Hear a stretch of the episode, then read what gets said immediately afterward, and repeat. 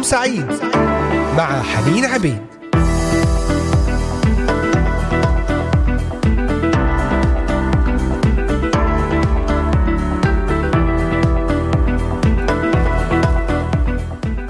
أهلا وسهلا بكل المستمعين الاحباء أينما كنتم تستمعون إلينا وانضممتم إلينا في هذه الأثناء من إذاعة صوت الأمل من الأراضي المقدسة.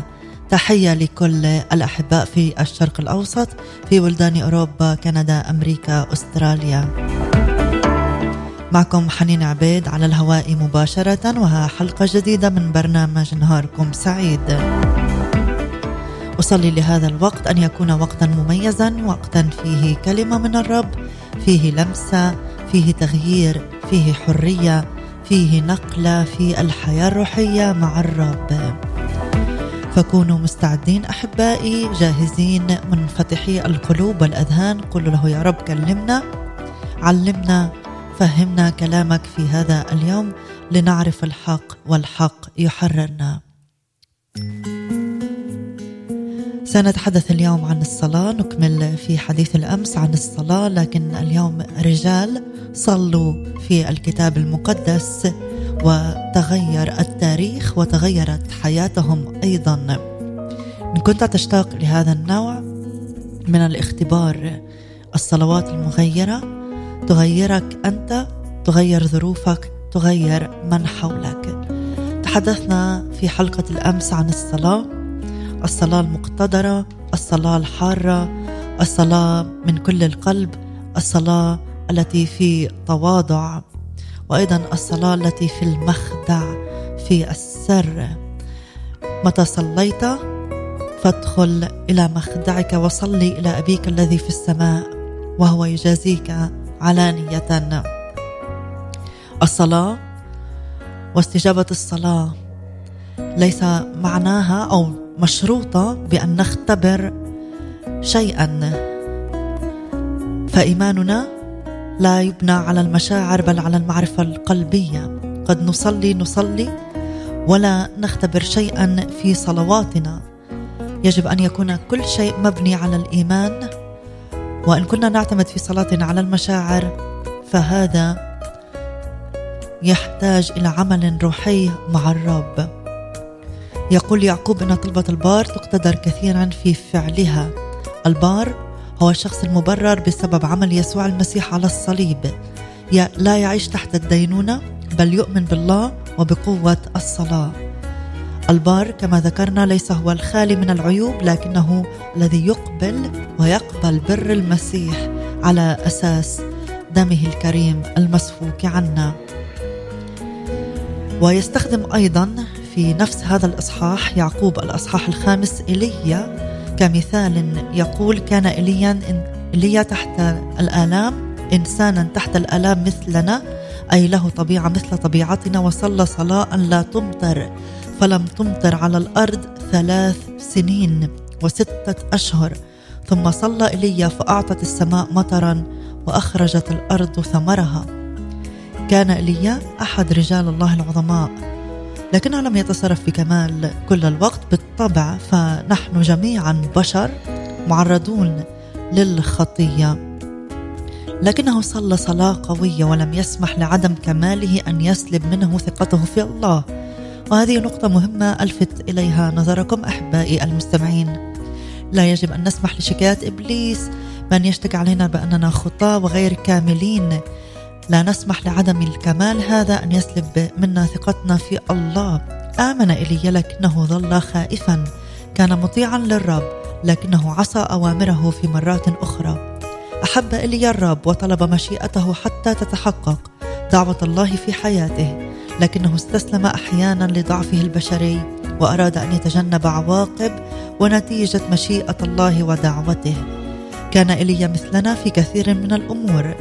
نراه في ملوك الأصحاح الثامن عشر يتصرف بقوة كبيرة ويدعو الله أن تنزل نار من السماء.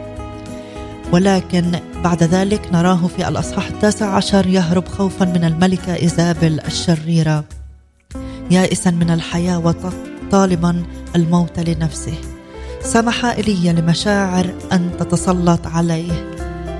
وكما نفعل نحن أيضا هكذا أحيانا.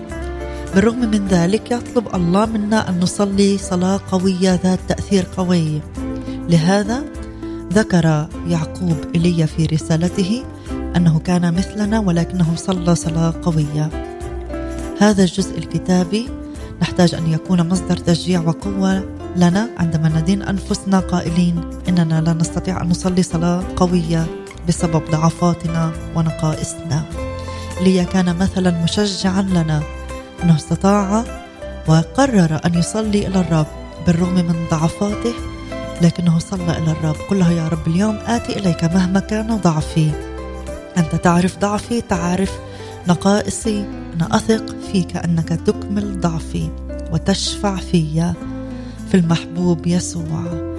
أعطنا أن أصلي بثقة وجرأة فأنت تحبني بالرغم من ضعفي. أنت مالك عمري مع فريق شمس البر ومن ثم نتابع وإياكم في أمثلة من الكتاب المقدس لرجال صلوا نتعلم من حياتهم عن الصلاة.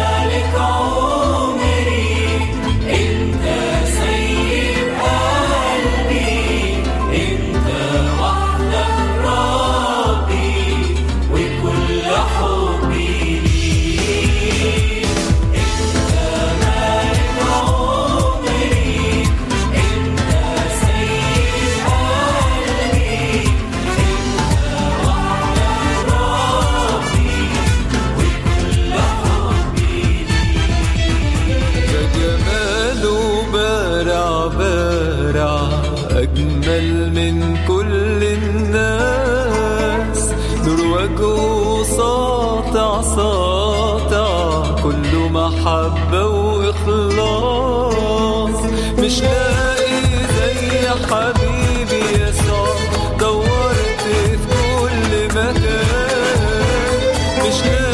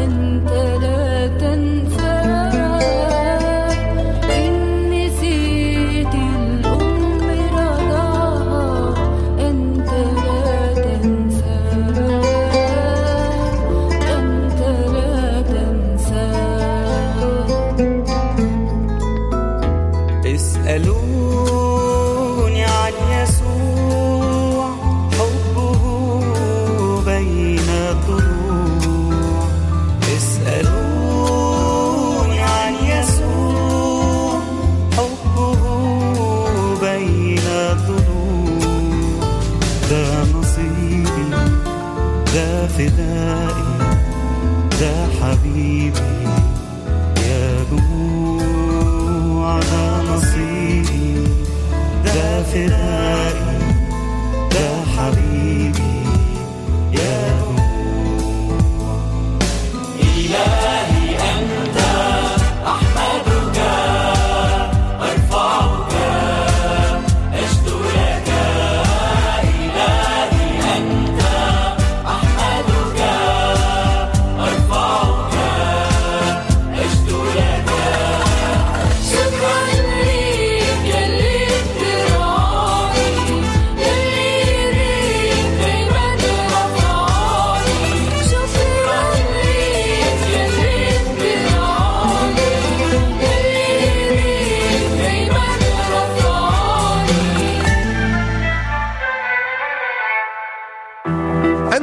تستمعون الآن لبرنامج نهاركم سعيد مع حنين عبيد.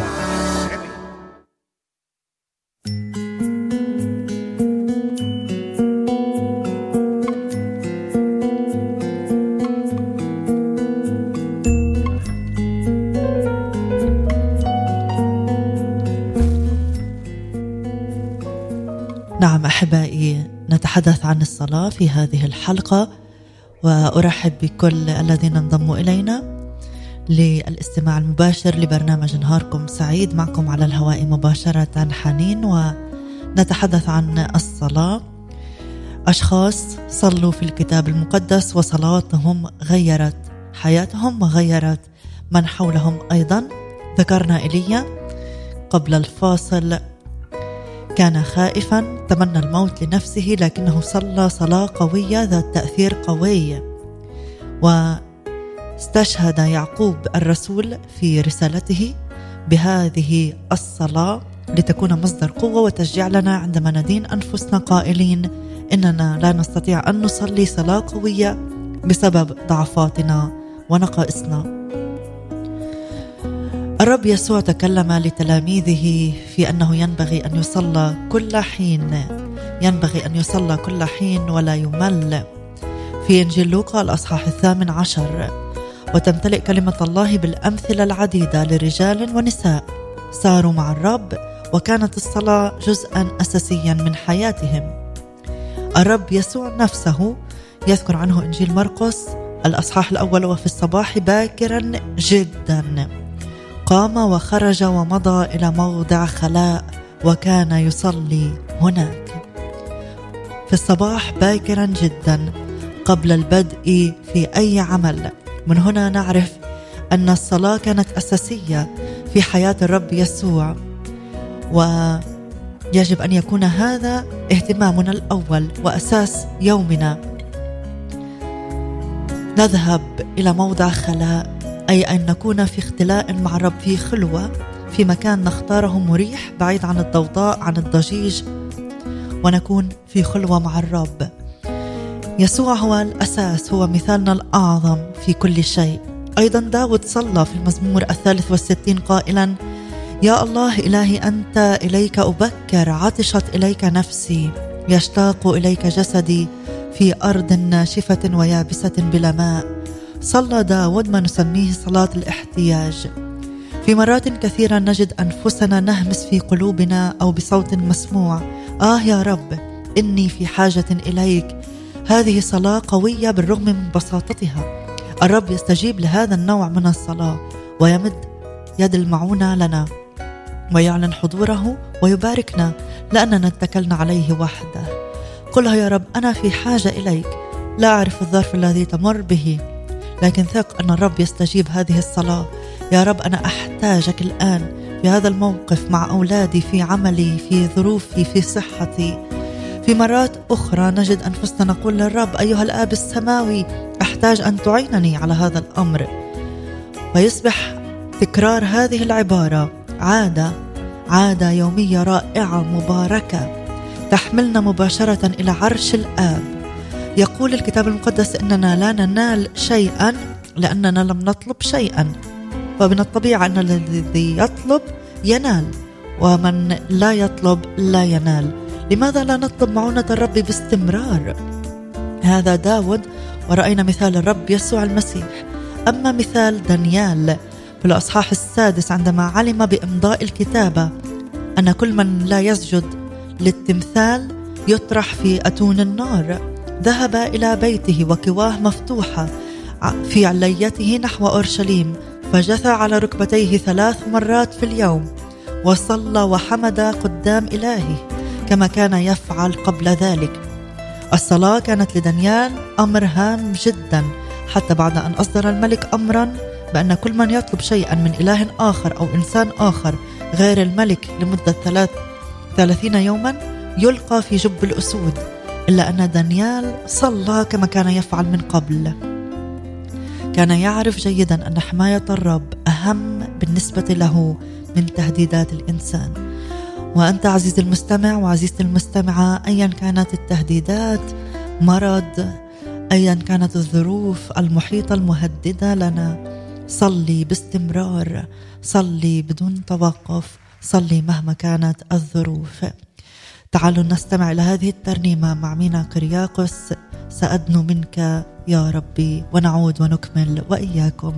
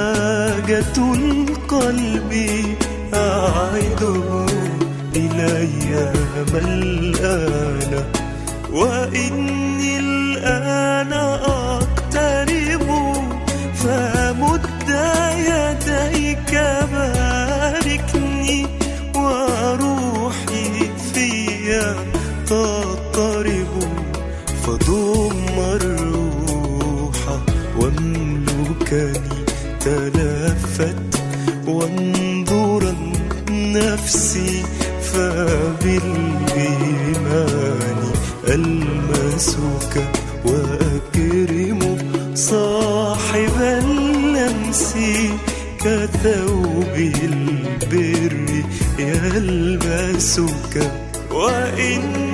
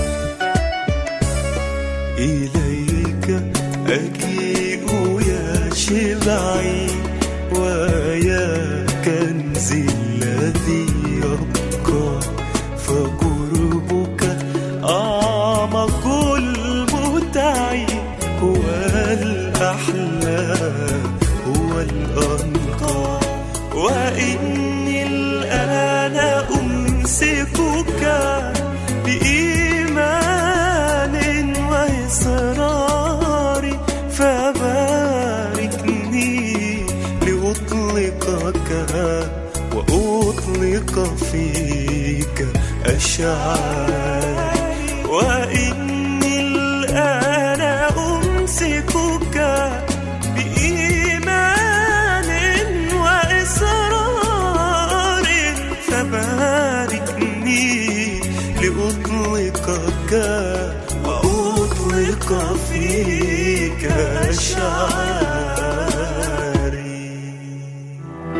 تستمعون الآن لبرنامج نهاركم سعيد مع حنين عبيد.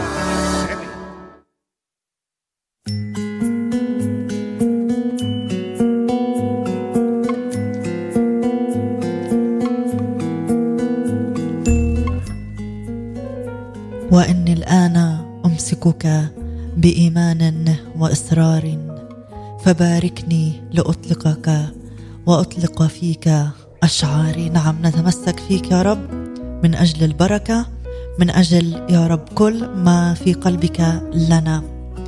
نتحدث في هذه الحلقة عن أمثلة من الكتاب المقدس لرجال ونساء صلوا صلوات غيرت في التاريخ غيرت في حياتهم غيرت من حولهم. ذكرنا عن الرب يسوع ذكرنا داود ودانيال وأيضا الرسل. في سفر أعمال الرسل يقول وأما نحن فنواظب على الصلاة وخدمة الله. نواظب على الصلاة. نعم لقد انشغل الرسل بأمر توزيع الطعام وخدمة الموائد حتى شغلهم ذلك عن الصلاة والدراسة. لذلك اختاروا سبعة رجال ليساعدوهم على القيام بهذه الخدمات بينما يتفرغون هم للصلاة وخدمة كلمة الله. احبائي ونحن مثل الرسل نحتاج أحيانا لعمل الكثير من التغييرات في حياتنا لنفسح مجالا للصلاة. وعندئذ سنضطر لإلغاء بعض الأمور التي هي أقل اثمارا وأهمية لأن لا شخص ينجح في أي شيء بدون صلاة. هذا العذر الشائع بين الأغلب أنا مشغول جدا. تقال هذه الكلمة لأننا لا نحسن وضع أولوياتنا وتنظيم مواعيدنا. فإن فاض بعض الوقت خصصناه للصلاة وتنم طريقة ترتيبنا وتنظيمنا للوقت عن مدى أهمية الأمور في حياتنا. فإن كنا لا نصلي فالسبب يرجع إلى أننا لا ندرك الأهمية القصوى للصلاة. يسجل لنا التاريخ حياة رجال ونساء أدركوا قيمة وأهمية الصلاة. قال مارتن لوثر لدي الكثير من الأعمال التي لن أتمكن من إنجازها إن لم أصرف ثلاث ساعات في الصلاة كل يوم. لدي الكثير من الأعمال التي لن أتمكن من إنجازها إن لم أصرف ثلاث ساعات في الصلاة كل يوم. ربما نتساءل كيف يمكن أن أكرس ثلاث ساعات كل يوم للصلاة. بالإضافة إلى الأمور الكثيرة التي ينبغي أن أقوم بها. أحبائي أدرك مارتن لوثر أن مثل هذه الطريقة في التفكير يجب أن تتغير. دع الصلاة تكون أولوية في حياتك في بداية اليوم. وراقب وثق أن الرب سوف يعطيك نعمة في بقية الأمور التي تنتظرك من التزامات ومسؤوليات. طبعا أحبائي لا نقول هنا أننا ينبغي وهذا شرط أن يقضي كل منا ثلاث ساعات في الصلاة كل يوم. ولكن نقول أنه حتى أكثر الناس مشغولية بأمور على قدر كبير من الأهمية قاموا بتخصيص وقت متسع للصلاة. قال جون ويسلي أحد اللاهوتيين الله لا يفعل شيئا إلا من خلال استجابته للصلاة. الصلاة ليست أمرا اختياريا في الحياة المسيحية فإن أردنا تحقيق أي نجاح في الحياة يجب أن نصلي. الصلاة ليست أمرا اختياريا وإنما هي أولوية قصوى. الصلاة تغير الأشياء والناس. في سفر الخروج الأصحاح الثاني والثلاثين الآيات التاسعة عشر أو الآيات التاسعة حتى الرابعة عشر عن موسى وكيف أعطاه الرب أمر أن يصلي. وأن يطلق الشعب من عبودية فرعون. هذه الصلاة نعتقد أنها تغير فكر الله. أدعوكم أن تدرسوها أحبائي وتقرأوها في وقتكم الهادئ. خروج الأصحاح الثاني والثلاثين الآية التاسعة حتى الرابعة عشر. هذا مثال وأمثلة أخرى عديدة في كلمة الرب. غير هذا المثال توضح وتؤكد أن الصلاة المخلصة تجعلنا نعتقد أنها تغير فكر الله. الرب كما نشعر نحن تجاه هذه مشاعرنا نشعر أنه لم يعد يحتمل بعض الأشخاص نتيجة عصيانهم المستمر له. فنجد أنفسنا نصلي حتى يرحمهم الرب ويعطيهم فرصة أخرى. وهنالك من صلى مثل هذه الصلاة عندما كان في حاجة إليها. يسوع يقول لنا كما قال لتلاميذه إسهروا وصلوا. نحتاج أن نصلي بعضنا من أجل بعض لا أن ننقض ونحكم على بعضنا البعض. وفي أحيان أخرى يجب أن نتوقف عن الصلاة لأجل الآخرين والمواقف هذا طبعا بقيادة الرب لنا وعلينا أن نسلمهم بين يدي الله القدير. وفي بعض الأحيان نكون في حاجة للصلاة من أجل أشخاص يجب أن يتدخل الرب في حياتهم حتى تصح وتتقوم وترجع للمسار الصحيح. لذلك نحتاج إلى قيادة الروح القدس في الصلاة. لكن تذكر يجب أن نصلي. نصلي ونرفع الحمد للرب. ليك كل الحمد يا إلهي مع فريق التسبيح ونعود ونكمل. محوطاني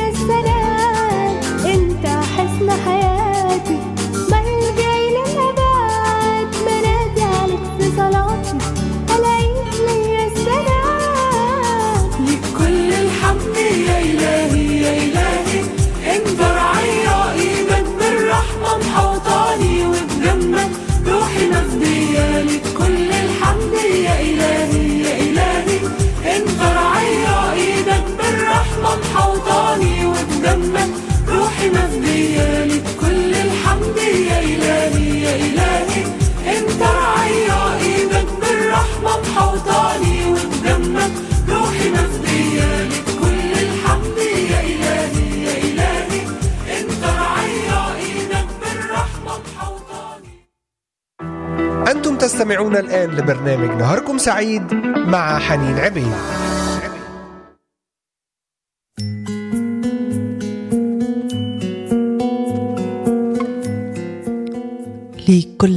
الحمد يا إلهي يا إلهي أنت رعية إيدك بالرحمة محوطاني وبدمك روحي مفدية.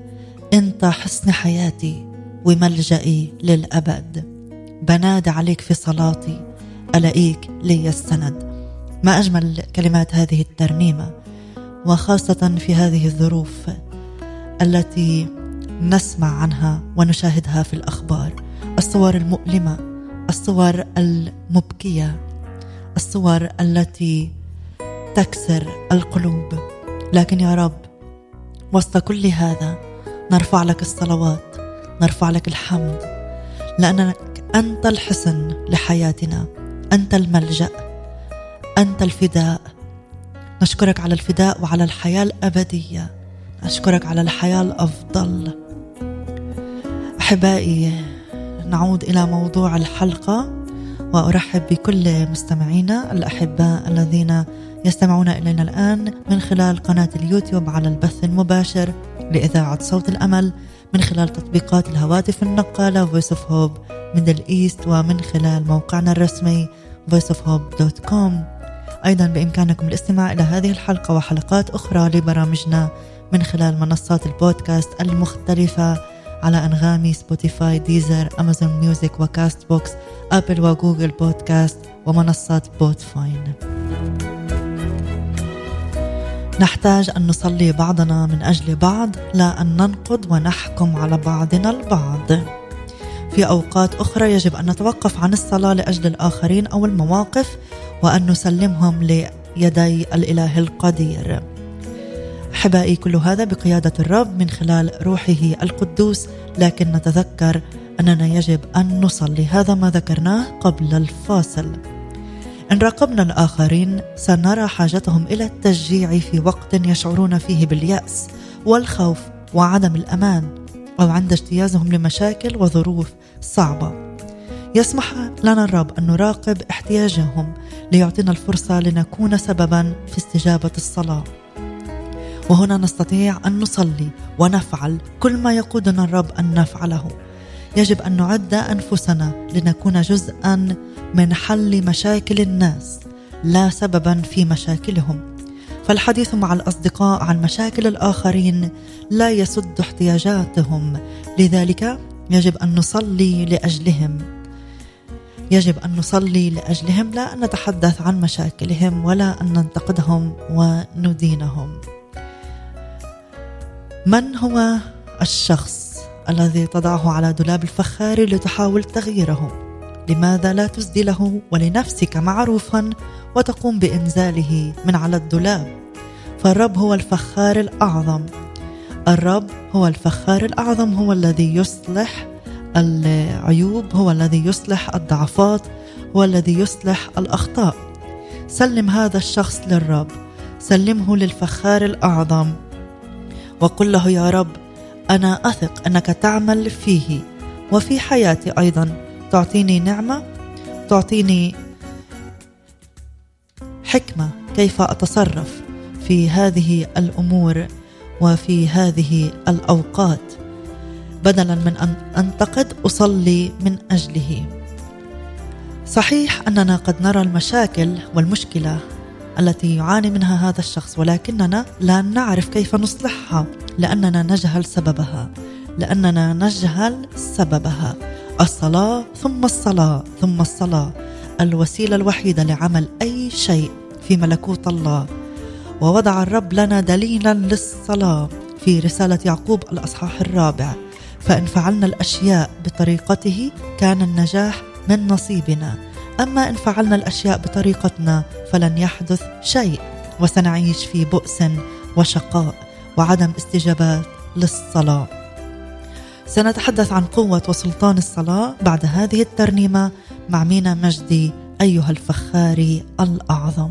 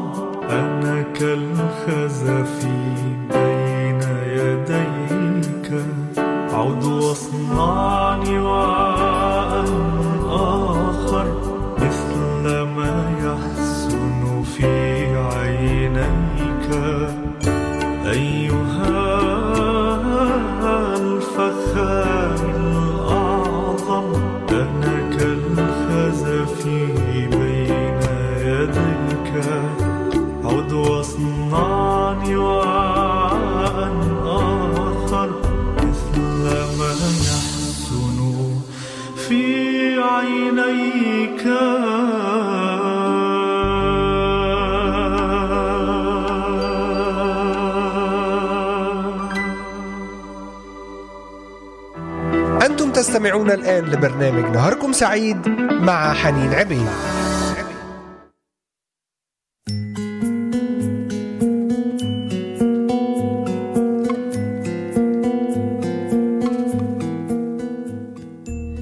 أحبائي تحدثنا في هذه الحلقة عن أمثلة في الكتاب المقدس لرجال ونساء صلوا وتغيرت حياتهم وحياة من حولهم والظروف التي حولهم. ذكرنا في هذه الحلقة عن الرجال الذين صلوا أمثلة للشخصيات البارزة في الكتاب المقدس ومنها الرب يسوع المسيح طبعا الذي هو الأساس والمثال والمتقدم في كل شيء وداود ودانيال والرسل وطبعا مع الرسل كانت هنالك أخوات مباركات كانوا يجتمعون ويصلون. الصلاة تغير الأشياء والناس كما ذكرنا فإذا كانت هنالك مشكلة مع شخص لا ينبغي أن نتقدم بموقف الإدانة واللوم وإنما نصلي للأشخاص. فالرب هو الذي يغيرهم ويصلحهم فهو الفخاري الأعظم. لأننا لا نستطيع أن نرى المشكلة الأساسية الذي يعاني منها هذا الشخص ولكن الرب هو الذي يصلحها. الصلاة الوسيلة الوحيدة لعمل أي شيء في ملكوت الله. ونأتي إلى نقطة ختامية قوة وسلطان الصلاة. قال الرب لبطرس في إنجيل متى الأصحاح السادس عشر وأنا أقول لك أيضا أنت بطرس وعلى هذه الصخرة أبني كنيستي وأبواب الجحيم لن تقوى عليها. وأعطيك مفاتيح ملكوت السماوات فكل ما تربطه على الأرض يكون مربوطا في السماوات وكل ما تحله على الأرض يكون محلولا في السماوات. بما أننا كائنات ذوات أجساد وأرواح أيضا فبمقدورنا أن نقف في العالم الجسدي ويكون لنا تأثير في العالم الروحي. إنه امتياز واضح ومتحدد يتمتع به كل مؤمن. الرب أعطانا سلطان أن نطلق على الأرض أمور وبركات فتحل في السماويات. لكل موقف لكل مشكلة نقابلها في الحياة في يدي الرب الحل. أحبائي نعم قال الرب يسوع لبطرس أنه يعطيه مفاتيح ملكوت السماوات وظيفة المفتاح أن يغلق الأبواب ويفتحها. هذه المفاتيح تمثل أنواع الصلاة المختلفة. أنواع الصلاة المختلفة. تحدث يسوع أيضا مع بطرس عن قوة الإيمان ونحن نعرف أن إحدى الطرق التي يعمل بها الإيمان هي الصلاة وتمارس قوة الربط والحل أيضا من خلال الصلاة. نستطيع أن نربط إبليس باسم يسوع وباسمه أيضا نطلق الملائكة نطلق المعجزات نطلق الحماية نطلق البركة على كل أمورنا وعلى أمور غيرنا وأحبائنا. عندما نصلي لأجل نوال حرية من أنواع عبودية وقيود في حياتنا أو في حياة الآخرين فنحن في الحقيقة نربط هذه المشكلة ونحل الأسير لتستجاب الصلاة. فالصلاة تربط الشر وتحل الخير. الصلاة تربط الشر وتحل الخير. في متى الأصحاح الثامن عشر نرى يسوع يتحدث مرة أخرى عن قضية الربط والحل ولكن يضيف بعض التعليمات الخاصة بصلاة الاتفاق. أن نتفق مع مشيئة الله ونتفق مع بعضنا البعض في الصلاة. الحق الحق أقول لكم كل ما تربطونه على الأرض يكون مربوطا في السماء وما تحلونه على الأرض يكون محلولا في السماء. وأقول لكم أيضا إن اتفق اثنان منكم على الأرض في أي شيء يطلبانه فإنه يكون لهما من قبل أبي الذي في السماوات. مسؤوليتنا هي إتمام مشيئة الله على الأرض لا مشيئتنا نحن. والصلاة التي تخرج بنودها عن مشيئة الله لن تستجاب. الصلاة التي تخرج بنودها عن مشيئة الله لن تستجاب. لذلك نصلي كما علمنا الرب يسوع لتكن مشيئتك. لتكن مشيئتك يا رب في هذا الأمر أو ذاك. لتكن مشيئتك في هذا الباب أو ذاك. في العلاقات مع هذا الشخص أو ذاك.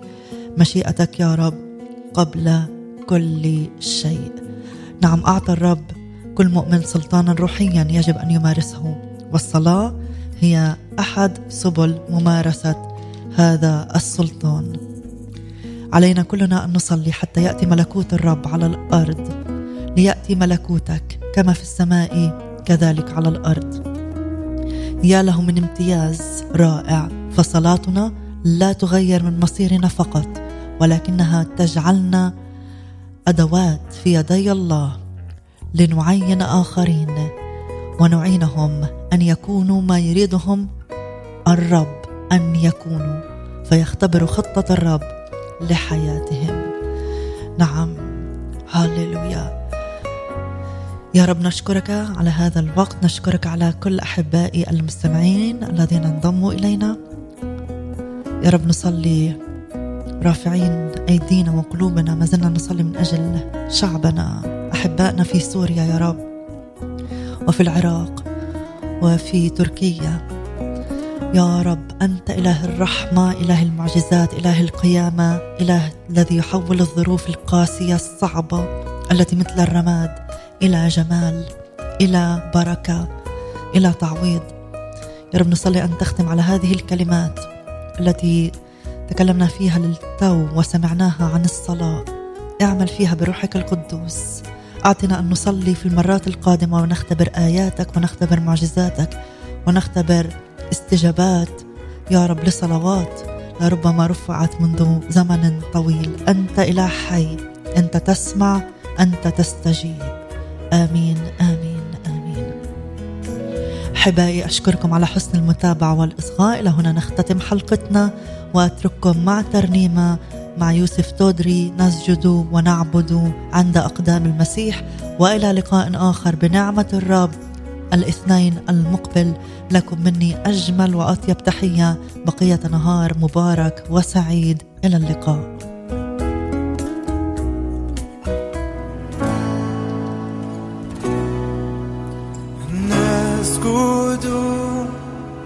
ونعبد عند أقدام.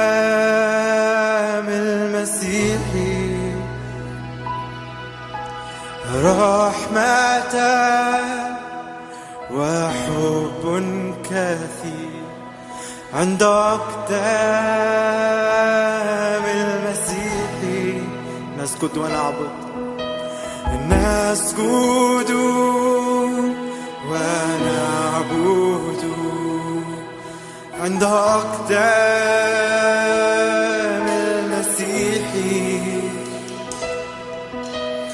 رحمة وحب كثير عند أقدام